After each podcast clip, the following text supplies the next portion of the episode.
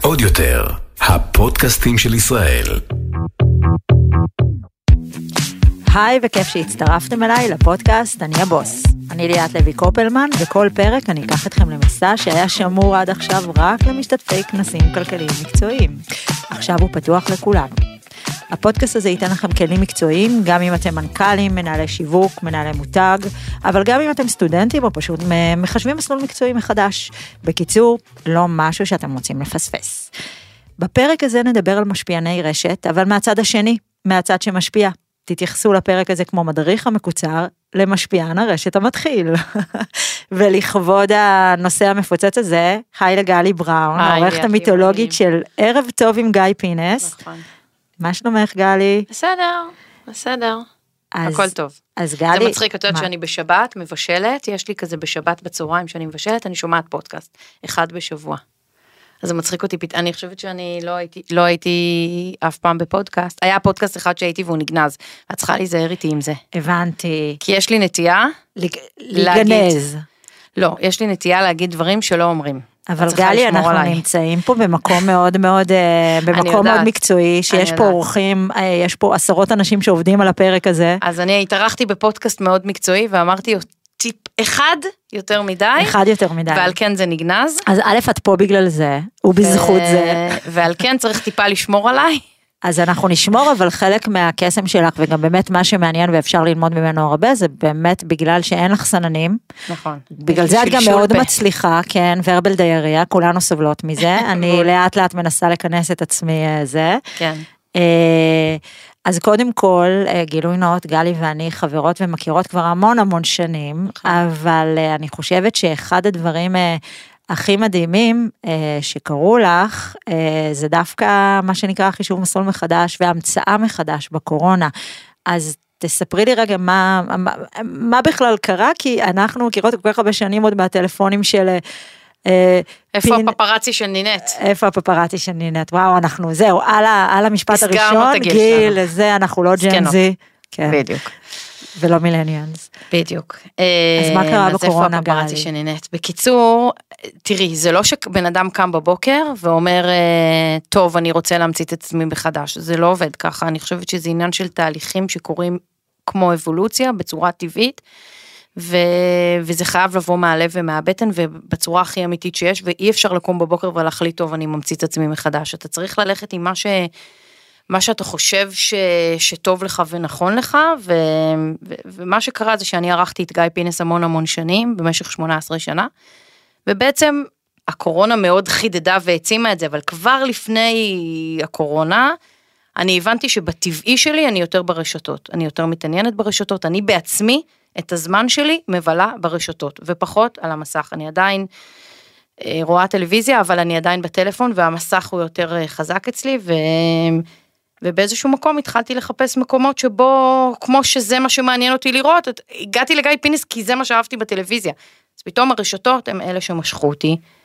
זה מדהים, כי לשתינו בעצם קרה את אותו דבר בקורונה, אחרי כמעט אותה, אותו מספר שנים של נכון. מקום עבודה לגמרי. מסורתי, בתקשורת המסורתית. נכון. אני עבדתי עשרים ושתיים שנה בידיעות, נכון. וגם לי הקורונה ככה גרמה עשתה, להבין. כן, גרמה להבין משהו שכמו שאת אומרת, זה לא שזה קרה לי תוך יום, אני שנתיים לפני זה עוד כתבתי את uh, את הבוס, מתוך אותם שאלות ששאלתי את עצמי, ואת שאלת את עצמך, זה מדהים בדיוק. שפשוט uh, מי ש, uh, uh, מה שנקרא, אני קוראת לזה, יזם בנשמתו, לוקח את החוזקות שלו ופשוט מתקדם איתם, ולא הייתה ברירה אלא להתמודד עם זה פנים מול פנים בקורונה בעצם. בדיוק. אז מה קרה?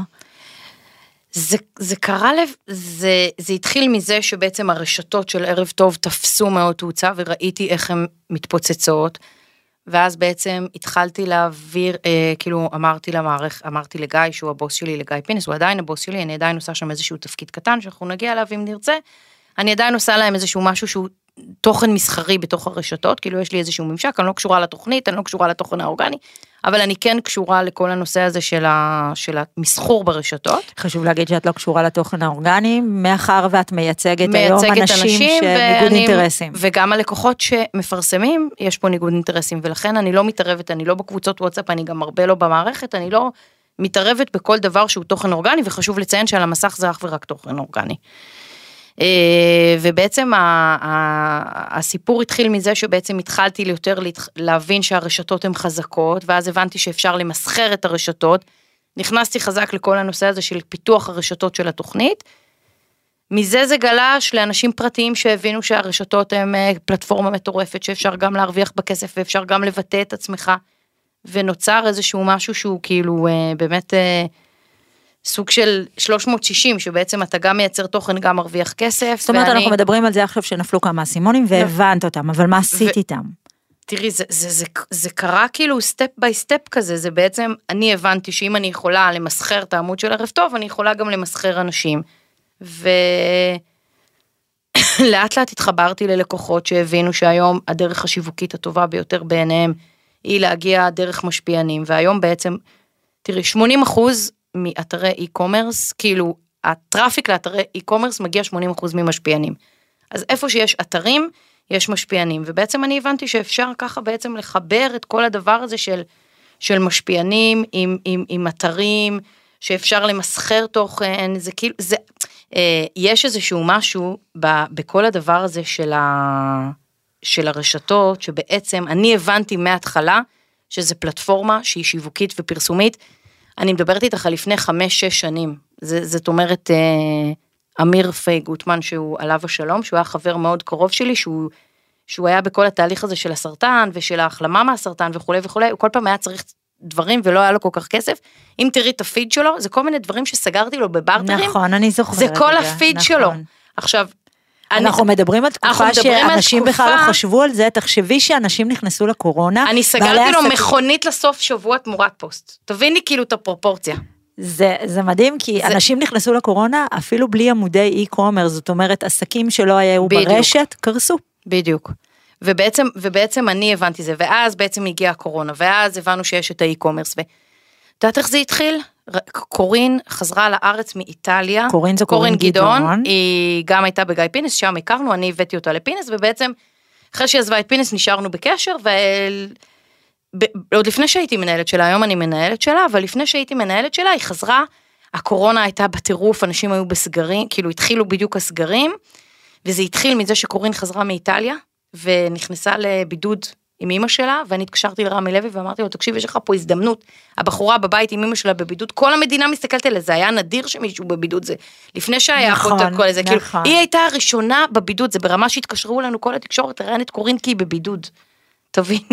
תקשיבי. ו- ורמי לוי נתן לי כסף, הוא היה כאילו, קטן. הוא זרם איתי, הוא נתן שוכחת לי כסף. דבר קטן, כל האנשים עש... שהתקשרו, אני עשיתי להם את השעה הראשון, כשהם יצאו מהבידוד, אחרי שהתאהבתי נכון, בדמות של נכון, ורדה, נכון, השעה הראשון הבידוד. של שתיהן בפנאי, פלוס נכון, אחרי הבידוד, נכון. זה היה קורין וורדה. אני זוכרת את זה, אחרי הבידוד עשית להם שער, כי נכון. זה היה כזאת כותרת שהם בבידוד. דיבור, נכון. יפה, ואני התקשרתי לרמי לוי, ואמרתי, תקשיב, כל המדינה מסתכלת על קורין בבידוד, בוא נשלח להם מוצרים של רמי לוי. הם יתקשרו, יראו את הסקיות, יבינו שיש לרמי לוי, והוא זרם איתי, והוא נתן גם תקציב יפה, ואז פתאום קורין אמרה לי, רגע, תקשיבי, בואי, בואי, בואי נעבוד, בואי, בואי נעשה את זה ביחד. אבל אז אמרת, לא רציתי בהתחלה, אמרתי לה, אני סוכנת משפיענים, אני עורכת גדולה. לא, ממש לא, אני פחדתי לקחת אחריות על הדבר הזה, זה בכלל לא מהמקום הזה, אני, הדבר שהכי לחיץ אותי בעולם, זה שאנשים יהיו תלויים בי בפרנסה שלהם, ושאני לא אצליח להביא להם פרנסה. אני פחדתי לקחת אחריות כי אני מפחדת, כי זה משהו שלא עשיתי, ופחדתי שאני לא ידעה לעשות את זה כמו שצריך. ואז היא אמרה לי, תקשיבי, כרגע בשוק, תביני שכאילו היא חיפשה סוכן, ופניתי לאחת הסוכנות הגדולות, כאילו יש, אין הרבה. בשבילה כחברה? כן. אוקיי. והיא כאילו אמרה לי, תני לי רגע לבדוק את זה, לחשוב, הם כאילו נפגשו, והיא חזרה מהפגישה, והסוכנת הזאת צלצלה עליה, ואמרה לי, תקשיבי, עשיתי כמה גישושים, וכאילו אין לי מה לעשות איתה. זה, אין, אגב, הסיפור של קורין ספציפית, ואז אמרתי לה, אז אמרתי לה, אוקיי, וכאילו, עכשיו, מה אני אגיד לקורין? אני לא אמרתי לה את זה. כאילו, לא נעים לי להגיד לה כזה דבר, כאילו, שאין לה מה לעשות איתה. עכשיו, היא אומרת, תשמעי, היא לא חזרה עליי, אז אמרתי לה, תעזבי. אז קורין אמרה לי, אז בואי, קחי אותי את. אז אמרתי לה, טוב, כאילו, בואי נתחיל, בואי נראה, אני לא יודעת איך זה יזרום, אבל, יודעת, לא היה מה להפסיד. גם לא היה כזה שוק משפיענים רותח כמו היום. אני מדברת איתך על, כאילו, שנתיים שלוש אחורה, שהקורונה התחילה, ולא היה שוק רותח. וזהו, לפעמים אני אומרת לעצמי, אולי אני אשלח לסוכנת הזאת את הסיכום אקסל של קורין לשנת עשרים עשרים ושתיים, תבין כמה כסף היא הפסידה. את יכולה לנקוב במספר. בואי נאמר שזה המון כסף. בוא נגיד שקורין. בוא נאמר שזה פי כמה וכמה וכמה מאשר הייתה מרוויחה בקשת. זה ברור. לא, יש מספרים שאנחנו יכולות לנקוב. קוריני מהאייליסטיות של המשפיעניות בארץ. זה, זה מיליונים. מדהים. אוקיי? מדהים זה... ומגיע לה יצרנית תוכן מדהימה. היא עובדת מדהים, והיא יודעת לעשות את זה כמו שצריך, והיא... וחשוב לציין, אם אנחנו כבר מדברים על איך להיות משפיען, ומה זה להיות משפיען, משפיען זאת עבודה. קמים בבוקר, ומצלמים תוכן, והולכים לישון, ומצלמים תוכן. ומי שלא מבין, שזאת לא עבודה על הדרך, וזה לא במקרה, וזה לא... אני הולך עכשיו לא... לאיזשהו מקום, ו... ואני זה. מי שלא מבין שמשפיען, זאת עבודה, זה עבודה קשה מאוד גם, זה לערוך ולצלם ולחשוב נכון, ולייצר את, את, את, את התוכן. אז פה יכולים להתווכח איתך, להגיד לך, חמודה שלי, לעבוד בבניין זה יותר קשה, בסדר? אז אני, אני נורא נזהרת מלהגיד עבודה לא, קשה. לא, לא, אבל זה בלי להוריד, יש הרבה עבודות קשות, זה לא אומר נכון, שזה, אבל אנשים תמיד, צריכים תמיד, להבין. את יודעת, בדיוק קורין היה לה עכשיו איזה קמפיין מאוד גדול, וכאילו נתכוננו לשאלות שישאלו, וידענו שישאלו על המשפיענים והכסף, כי לא התראינה הרבה זמן, וידענו שזה יגיע. ואז אמרנו כאילו, מה תגידי שזה עבודה קשה? אנשים לא אוהבים לשמוע את זה. לא אוהבים לשמוע את ההתמסכנות הזאת של העבודה קשה. אבל זה לא מתוך התמסכנות, זה מתוך מקצועיות, לא, אנשים אבל, צריכים להבין. אבל מה זה עבודה קשה? תראי. כאילו, כולם עובדים קשה. בסדר? כולם עובדים קשה. כל מי שעובד, הוא עובד קשה, גם קופאית בסופר עובדת קשה. ולהיות בבית ולצלם, וואלה, יש עבודה יותר קשה. בסדר? אבל זאת עבודה. והיא עבודה תובענית. והיא עבודה שלוש מאות שישים. רגע, אבל חשוב לי גם להתעכב על זה ולהסביר, שזה לא רק להיות בבית ולצלם תוכן. חלק מהותי מכל הדבר הזה, זה, זה מה שנקרא, כבר לא קוראים להם משפיענים, קוראים לזה יצרני תוכן. כי זה תוכן, לייצר תוכן, לא כל אחד יודע לעשות בצורה לא, טובה. לא. זה לכתוב את התסריט, זה נכון. לערוך, זה, זה המון המון עבודה שהיא... זה לא לדעת לספר אחד. סיפור, בול. זה לדעת מה לכתוב, זה לדעת איך, איך להנגיש, איך, איך לא לצאת מתנשא, איך לא לצאת יותר מדי... לשדר משהו אותנטי, לשדר משהו אמיתי, מצד שני גם למכור, אתה צריך לבוא, אם אתה רוצה להרוויח, אתה צריך למכור. ולייצר איזושהי פרסונה ש, שבאמת תתחבר סביבה קהילה, שכשאני מנסה למכור לדברים, אז אני אהיה מספיק, מה שנקרא, אותנטית, ו- ו- ו- ויקשיבו לי גם, וגם לדעת לסדר נכון את, את, ה- את היחס בין התוכן למסחר, כי מתישהו אנשים יעלה להם. נכון, אנחנו לא מכניסות יותר משיתוף פעולה אחד ביום. שזה מאוד מאוד חשוב אגב. ואנחנו לשמוע. עושים אחד ביום במקרה הטוב, ואנחנו מאוד מאוד מאוד מאוד נזהרים, ואין אצלנו זה, ואנחנו מנסים למצוא את האיזון בין הרצון להרוויח, לבין הרצון, ל... את יודעת, לזה, ואת יודעת, בדיוק כשנכנסתי לפה התפרסמה, התפרסמה כזאת אצל סוויסה, כזה פוסט כאילו של תוכנית טלוויזיה, שעכשיו כאילו לוהקה, כאילו רצועה חדשה. ומישהו מנחה שם, אז, אז אחת מהם, כאילו, כאילו אנחנו היינו בפגישה בקשת, כאילו, שקורין הייתה אמורה להיות בדבר הזה, כאילו, בתוך הדבר הזה. זאת אומרת, הם רצו אותה לרצועה הזאת, ואנחנו הגענו לקשת לפגישה, וכאילו, קורין אמרה לי, תקשיבי, אם אני עכשיו באה כל יום ו- ו- ונמצאת בקשת ארבע חמש שעות ביום, אני לא אוכל לייצר תורן. וזה, וזה משוואה. אז רגע, אז בוא נדבר עכשיו אפילו על הנתונים ונתוני רייטינג, כן. שבטלוויזיה מה, אנחנו מגיעים למה, כשהרייטינג משתולל מה, זה חצי מיליון, זה חמש מאות אלף איש?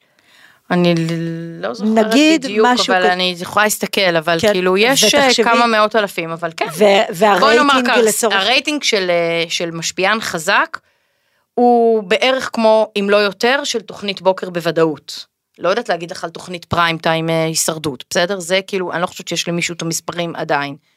אבל... גם ה... היום זה קצת... אבל, ה... אבל העמוד של ערב טוב מגיע לאותם נתונים כמו התוכנית.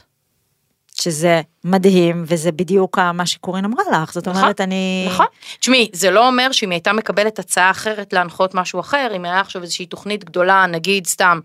שם קוד, האח לא, הגדול. לא, אבל היום היא נמצאת במקום שהיא יכולה לבחור, זאת נכון. אומרת, בגלל שמה שנקרא במרכאות הנתוני רייטינג, גם אצלה לא ש... גם. נכון. היא ערוץ אני לא תקשורת. רוצה, אני לא רוצה להתייפיף. כן. אם היו באים ואומרים, בואי עכשיו תנחי סתם שם קוד רוקדים עם כוכבים, לפני שנה כאילו היו באים עם ההצעה הזאת, כן סביר להניח שכאילו היינו, זאת אומרת, זה כן היה, זה כן היה לקח בחשבון.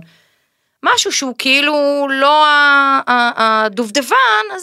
זה לא רק לא הדובדבן, היום היא כבר מסתכלת, זה בדיוק העניין הזה של עבודה, מסתכלת על השעות וכמה זה ייקח לה, לעומת כמה זה ייקח לה משעות העבודה. ברור, ויש לה שני תינוקות בבית, יש לה ילדה בת, כאילו, שני ילדים שהם שניהם מתחת לגיל שנתיים.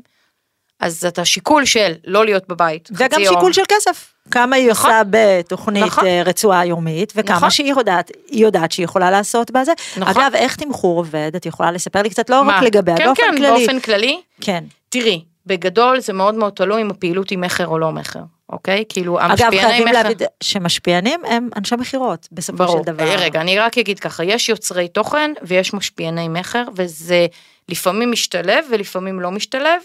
והמשפיעני מחר הם המשפיענים שעושים הכי הרבה כסף, כי הם יודעים למכור, והם יודעים למכור הרבה, והם עובדים באפיליאציה, שזה אומר אחוזים מהמחירות. זאת אומרת, אני גם מקבלת בסיס, נכון. ואני גם מקבלת אחוזים מכל מחירה שאני מייצרת. נכון. אגב, נורא מעניין לדעת, שזה אגב מעט מאוד מהמשפיעני מחר, מה שנקרא, יודעים למכור הכל, כי בדרך כלל...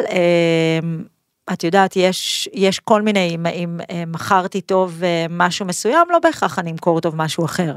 ויש כמה מאוד מאוד חזקים בארץ שאת... שמצליחים. כן, יש כמה אנשים שיודעים למכור הכל, דניאל עמית יודעת למכור הכל, והיא מוכרת הכל, והיא, והיא, והיא, והיא יודעת לעשות את המחירות האלה, והמחירות האלה, הכסף הגדול בהם, הוא הכסף מהמחירות, מהאחוזים מהמחירות. זאת אומרת, היא מקבלת עשר, חמש, עשר, חמש עשרה אחוז מכל מחירה, וכשאתה מגיע לסכומים גדולים, כמו בחודש נובמבר, שאתה מוכר גם טיפוח, גם איפור, גם אה, פיג'מות, גם זה, גם זה, אתה יכול להגיע לסכומים שהם מאוד מאוד מאוד מאוד גדולים, מכיוון שהכסף הוא מגיע מהמחירות. הם אגב, כל המשפיענים שונאים את זה, שאני מדברת על כסף, הם עושים לי את המוות. אחרי זה הם מצלצלים אליי וצורכים עליי וכועסים עליי, שתידי. אבל אני חושבת שזה נורא... את זה לא נערוך. לא, אז ברמה היפותטית שהם לא המשפיענים שאת מכירה, בגדול, איך מתמחרים שאת לא מכירה? איך מתמחרים? יש לנו סטורי, יש לנו פיד, יש לנו רילס. תראי, המשפיעני מחר, הריל לא מעניין אותם, מכיוון שהריל הוא לא רלוונטי למחירה, מה שמעניין אותם זה רק הסטורי, מכיוון שפה, בו יש את הלינק שהוא... קליקבילי. מוביל למחירות, והיום החברות הגדולות שעובדות על אחוזים מחירות, שם קוד טרמינל, שם קוד דלטה, כל החברות האלה שהן עובדות איתך, בעצם הופכת להיות שותפה שלהם, לא מעניין אותם כמה תעלי, ולא מעניין אותם מתי תעלי, ולא מעניין אותם איך תעלי. מעניין אותם השורה התחתונה, כמה אני מוכרת. הם מסתכלים אך ורק על המחירות, את יודעת, לפעמים יש לי פתאום פעילות כזאת שהיא לא מחר, ואז פתאום אתה צריך כזה לאשר תוכן, ולהגיד כל מיני מסרים, ואחרי זה לשלוח צפיות, זה כבר כאילו, אני כבר כאילו, בגלל שאני עובדת בעיקר עם האנשים של המחירות ושל האפיליאציות, תמיד זה נורא מוזר לי כל הסיפור הזה של ה...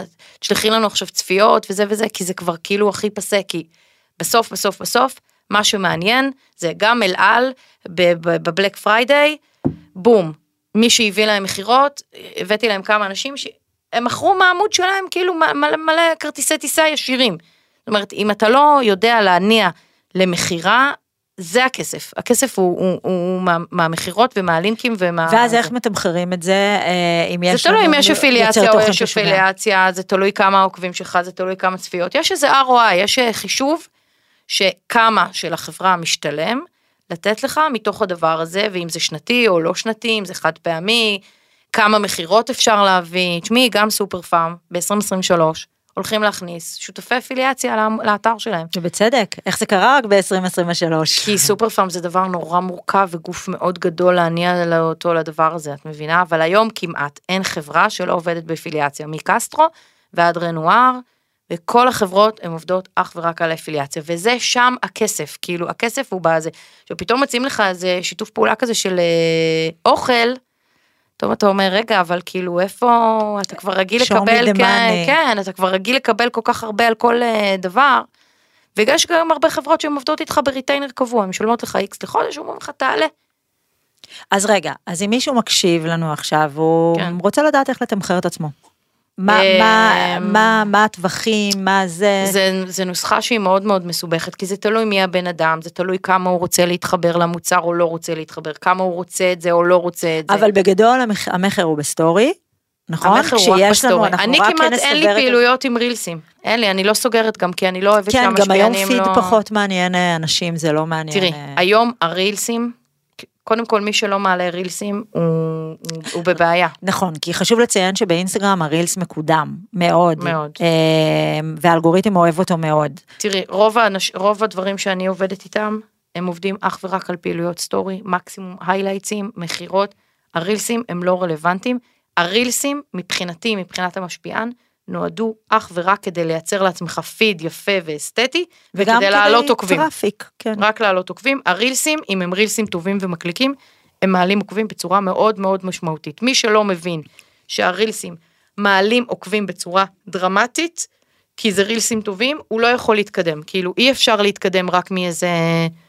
עכשיו, לטובת אנשים שמאזינים ולא ממש מכירים את הדקויות, בעצם כשמעלים סטורי אנחנו מדברים על פעימות. נכון. מה זה אומר פעימה? זאת אומרת, מה לקוח אומר לך? פעימה זה רצף סטוריז שבעצם מניעים לפעולה, שבעצם מספרים סיפור. אוקיי? כי הבינו שב-חמש עשרה שניות אי אפשר באמת למכור ו... כן, תראי, אני יכולה להגיד לך שנגיד סתם, אני עובדת עם קליניק, בסדר? עם כמה משפיענים שלי. זה לא מעניין אותם, הם לא מבקשים לאשר תוכן, הם סומכים על המשפיען שמצד אחד יתקשר את החברה בצורה נכונה, ומצד שני, בסוף, מה שיניע לפעולה זה להיכנס ללינק ולקנות. מבינה? ורוב החברות שאני עובדת איתן, הן עובדות בצורה כזאת, גם One Project, גם Terminal X, כל החברות האלה, אתה רואה את המחירות שלך בזמן אמת, הרי בטרמינל X זה מטורף, גם בקסטרו, גם ברנואר, אתה בזמן אמת מחובר לאפליקציה, ואתה רואה כל דבר שהעלית כמה הוא מוכר. זה אפילו ממכר. מדהים. כי אתה פשוט כל הזמן רואה, אוי, העליתי עכשיו חולצה, היא טובה. כמו המניות, אם אני קונה מניות, ואני כל היום על זה, לראות, עולה, יורד. יש לי בבית כזה, מכור למניות.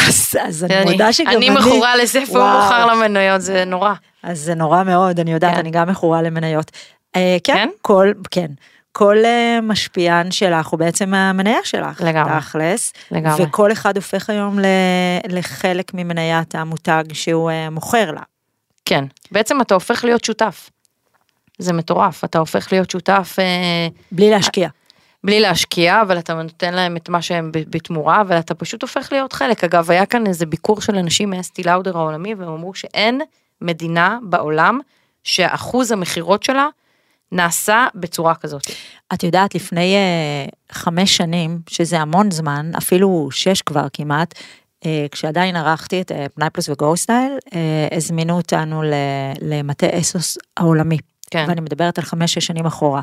כן. כי גילו, באמת, אנחנו, אנחנו עם סטאדי קייס מדהים. כן. Uh, הזמינו אותנו, כי גילו שהנקודה הקטנה הזאת במידל איסט, היא הגרף קניות שלה, של אסוס אז, היה uh, אפילו לא הדרגתי כלפי מעלה, אלא קו ישר צורח uh, כראש חץ, אפילו היה פה ייצוג של... Uh, כמה שנים של מערך יח"צ, שטיפל באסוס העולמי בארץ, ואפילו הייתה פה מחשבה לשים פה, שבסוף לא קרתה, מטה ומחסנים, כי באמת אנחנו, אנחנו קהל, אנחנו מדינה מאוד קטנה, הכמות אוכלוסייה שלנו קטנה, אבל אנחנו צרכנים אדירים, אפשר לתת איזה מיליון הסברים, כמו המיקום שלנו, והפחד מוות שלנו, וה...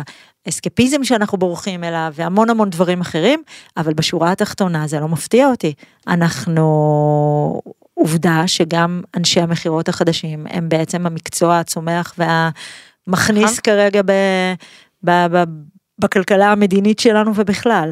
עכשיו, מעבר לקורין, וסיפרנו איך זה קרה, אז איך מצאת את עצמך באמת בסופו של דבר, מתעסקת בזה כמעט בפול טיים ג'וב? היום.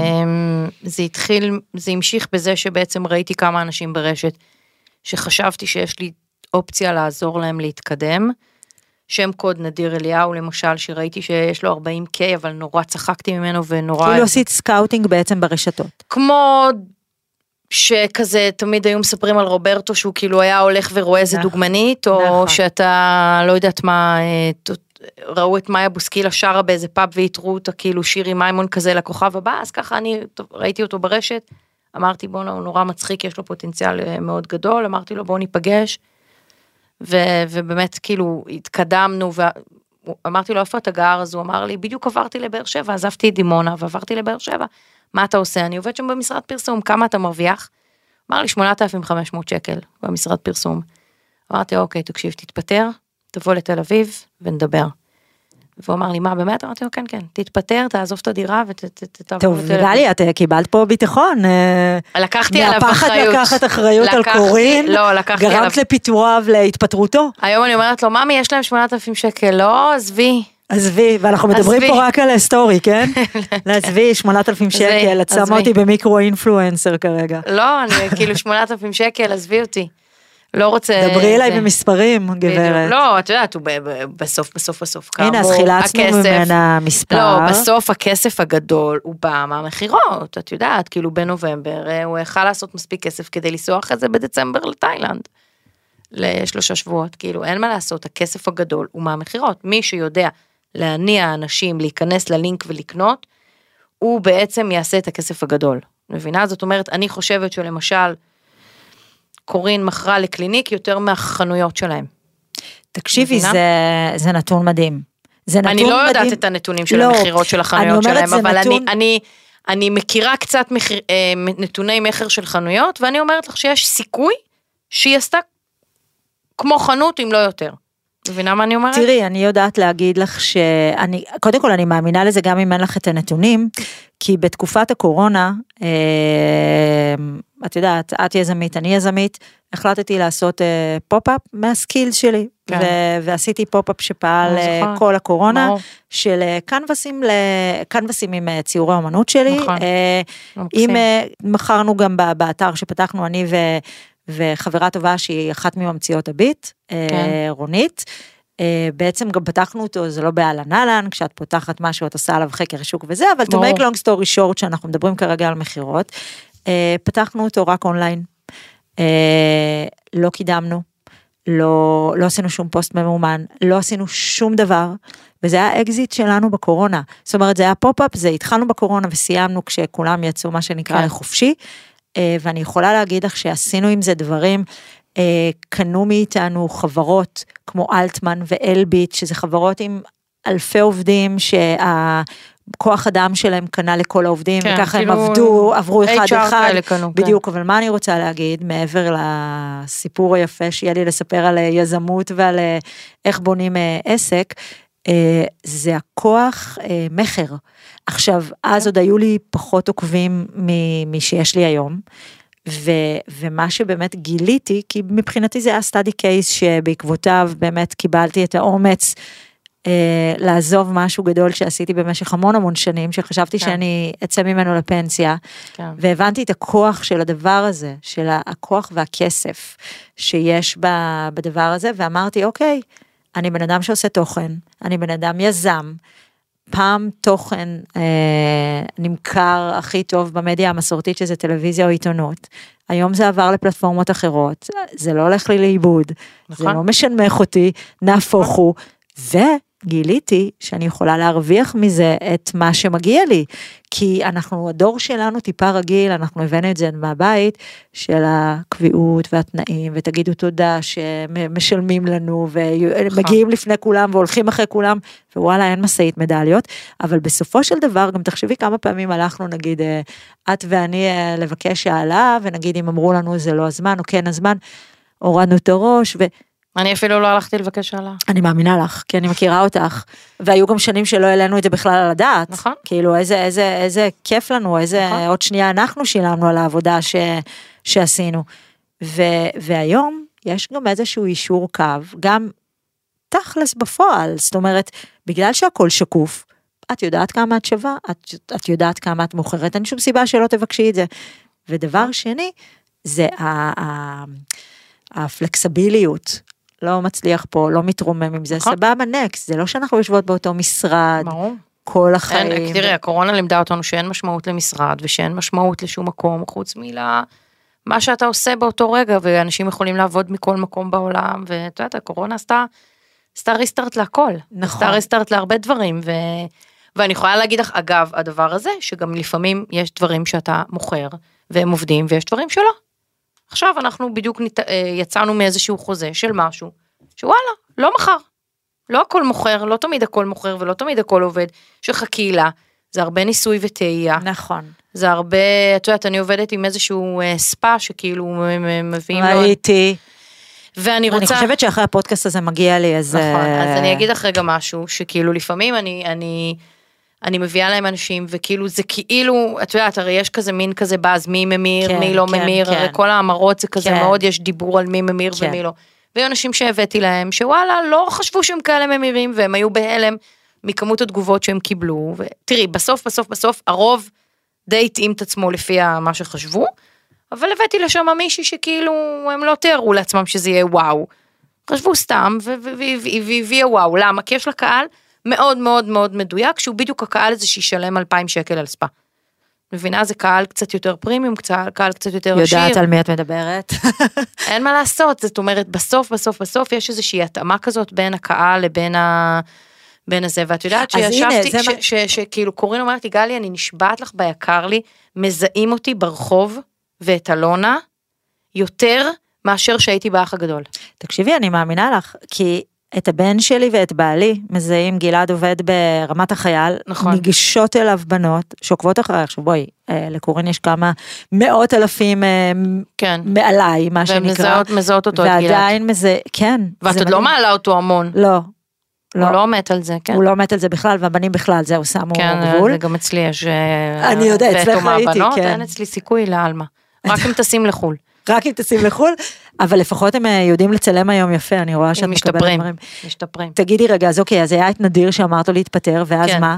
ואז הוא בא לתל אביב, והתחיל לעבוד, ועלו לו לאט לאט העוקבים, והוא מייצר תוכן מדהים, וכאילו, את יודעת זה, והוא גם יודע למכור מדהים. ומה עם אורטל? תספרי לי אורטל, אמרה מדהימה, תראי, אורטל, אורטל זה סיפור קצת אחר, כי היא, א', היא פחות מרגישה נוח למכור. זה לא בא לה בטבעי, היא לא כזה אוהבת את זה. אז רגע, רק אולי נחדד ונגיד, שלא כל יוצר תוכן או משפיען חייב למכור, יש שם את הכסף הגדול, אבל לא חייב. היא פחות אוהבת את זה, היא יותר אוהבת דברים של תדמית, יותר אוהבת דברים שהם כאילו, גם הרבה דברים היא לא מתחברת, כאילו היא נורא חשוב לדברים שהיא באמת אוהבת, שהיא מאוד מתחברת. אז מה עושים עם מיוצגת כזאת בעצם? א', יש תמיד מסביב, בטי ברדיו, כאילו זה, היא לא משפיענית, היא גם לא עובדת בזה. היא לא עובדת בזה, היא לא תעבוד בזה כל הזמן, וכל, תדעת, כל אחד צריך לעשות מה, תדעת, כל אחד, תראי, יש לי גם הרבה שיחות עם לירון, שאני גם עובדת איתה על כל מיני מהלכים וכולי, לירון בייצמן, שמצד אחד היא מנחה של האח הגדול, והיא לא מרגישה נוח להיות בלוגרית, היא לא מרגישה נוח לבוא ולמכור דברים בסטורי, זה לא יושב לה, ואני מבינה אותה, היא מנחה של האח הגדול, היא ארבע פעמים בשבוע. כן, אבל אני חושבת, אני חושבת שאנחנו עושות את השיחה הזאת ב-עשרים עשרים ושתיים, אני חושבת שעוד שנה כבר כולם ירגישו בנוח לעשות הכל, כי בסופו של דבר, ואנחנו מדברים על זה בפרקים אחרים, מה שנקרא כלכלת המשפיענים, כל הכסף בעולם זולג לשם בסופו של דבר ממותגים, ועד כל דבר שהוא בר קנייה ומחירה. אז אנחנו עדיין הדור הזה שיושב באמצע ושואל את עצמו שאלות, ואני כן נוח לי ולא נוח לי, וקוד קופון ולא קוד קופון. לא, הדור לא שואל את עצמו, אבל אנשים שנמצאים במקום מסוים, האם את רואה את רותם סלע יושבת ועושה עכשיו קוד אז קופון? אז קודם כל כן, ואני אגיד לך גם למה. לא, אני, אני... רואה מה היא מעלה, היא לא כן. מעלה עם קוד קופון. לא, היא לא מעלה עם קוד קופון, אבל אני אומרת, אני כן רואה אותה עושה את זה, כן. לא יודעת אם השנה או שנה הבאה, קודם כל רותם בחוזים שהיא נמצאת בהם, היא לא צריכה לעשות את זה, היא לא כן. צריכה, נכון. אבל אני אומרת, זאת אומרת, יש לה כרגע מקור הכנסה שמה שנקרא, הוא האקזיט שלה, כן. כי בסופו של דבר, הכסף הגדול של המחר כן נמצא, בה, וזה בסדר שיש עוד מקצועות, רותם היא לא משפיענית, רותם נכון. היא... היא, היא שחקנית, היא, היא מנחה טלוויזיה, מנחה, נכון? בדיוק, זה לא העסק שלה. נכון. אבל ברמת, ברמת, אם, אם היא תרגיש בנוח או לא תרגיש בנוח, אני חושבת שזה דיון שהוא, היא שמע לנו מאוד מיושן עוד שנה, שנתיים. כן, כולם ירגישו, אני בטוחה, אם עדיין השיטת מחר הספציפית הזאת היא תישאר, הרי כל הזמן כן, משתנים משתנה, דברים. משתנה, ברור, זה עם הזמן זורם, ברור. וכל הזמן הפלטפורמות משתנות. אני לא חושבת שאם היית שואלת אותי, תקשיבי, מה זה אם לא חושבת שאם היית שואלת אותי? כשאת התחלת, אוקיי? ולזהות את זה ולעשות ולעבוד עם אנשים וזה, אני עדיין לצורך העניין הייתי במדיה המסורתית, אף פעם לא, וכשהייתי במדיה המסורתית זה גם איזושהי, הרי אסור היה לי לעשות את זה, זאת אומרת אני עורכת עיתונים, אני לא יכולה לעשות את זה, זה לא אתי. אם היית שואלת אותי, בראש שלי, אולי אז היה מתנשא, או הייתי במקום אחר, ושפטתי את זה בצורה אחרת, שהיום היא נראית לי ממש ממש מצחיקה. קודם כל, אני יכולה להגיד לך היום, וזה לא עיקר עיסוקי. אני היום מרוויחה יותר ממה שהרווחתי, פר חודש, על עריכת שני עיתונים. עכשיו, הייתי העורכת היחידה בישראל שאני מכירה, שעורכת שני מגזינים שונים לחלוטין, שתי מערכות שונות, זאת אומרת, עשיתי שתי עבודות. כן. והיום אני מרוויחה יותר, כשזה לא המיין אישיו שלי. אז ברמת, ה, ברמת הכסף, וברמת ה, לדבר על זה, את יודעת, זה כמו שפעם, איזה פדיחה היה לי להיות בת להורים גרושים, והיום... כן, זה לא אישיו. זה לא אישיו. אז אני חושבת שזה לא יהיה אישיו, ו...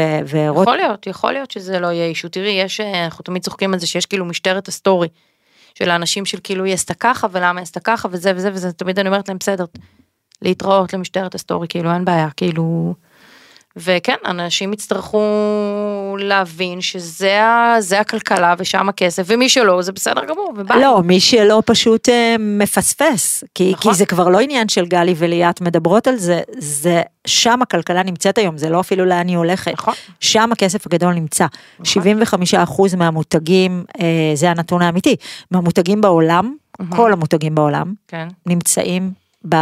אצל המשפיענים, וזה רק נכון לכתיבת שורות האלה, אמירת המשפט הזה, זאת אומרת, זה כ-מאה שישים וארבעה מיליארד דולר נמצאים במשפיעני רשת, בכלכלה העולמית. בעולמית. כן, אז זה גלי.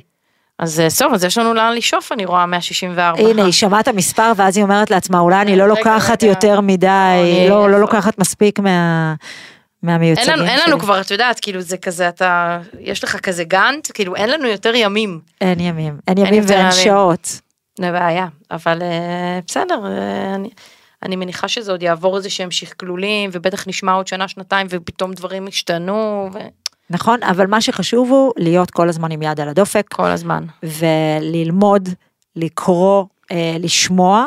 נכון, ובעיקר כל הזמן לחשוב איך אתה עוטף את כל המסחריות הזאת, בתוכן אורגני, טוב, מעניין, מקליק, ויראלי. אני יכולה להגיד לך שאני עובדת עם כל האנשים שלי, עם חברה שנותנת לנו תמיכה, שעושה איתנו סרטונים בטיקטוק, ומכניסה אותנו גם לטיקטוק, אתה חייב להיות גם שם, וחלק מהטראפיק מגיע מהטיקטוק, ואם אתה לא יודע לטפל טיקטוק, אז תיקח מישהו מקצועי שעוזר לך עם הדבר הזה.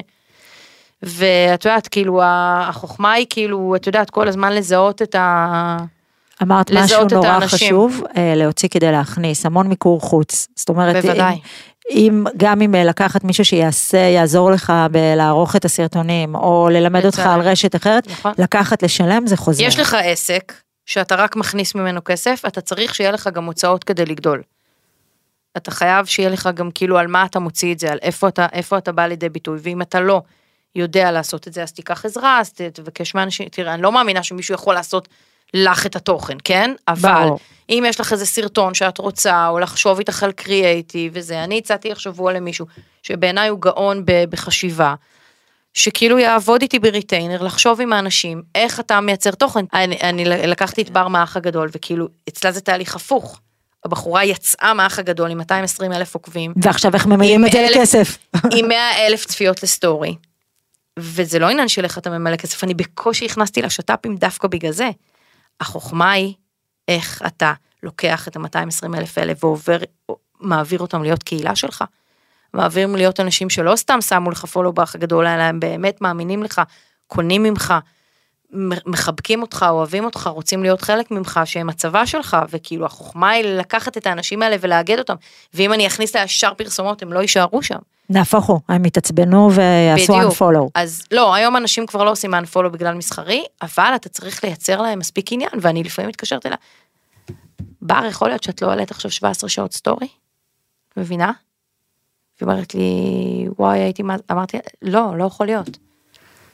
מבינה, לא יכול להיות, כאילו, אני כל היום על הסטורי שלה, לראות מה היא מעלה, לראות שהיא משתפת, מהירה להערות, אתה צריכה לדבר, כאילו, אם אתה לא... ולמה לקחתי אותה? היא פנתה עליי אחרי האח הגדול, נפגשנו, ראיתי בחורה שהיא סופר אותנטית, ויש לה את ה... את ה... יש איזה, יש איזה משהו כזה שאנשים שהם מוכרים, שהם יודעים לעשות מחירות, הם צריכים מאוד להיות מלאים בביטחון ולדעת לעשות את זה. כאילו, יש משהו ב... לא סתם הבנות שמוכרות, הן בנות עם מלא ביטחון עצמי. אוקיי? וראיתי שיש לה את התוויץ הזה של ה...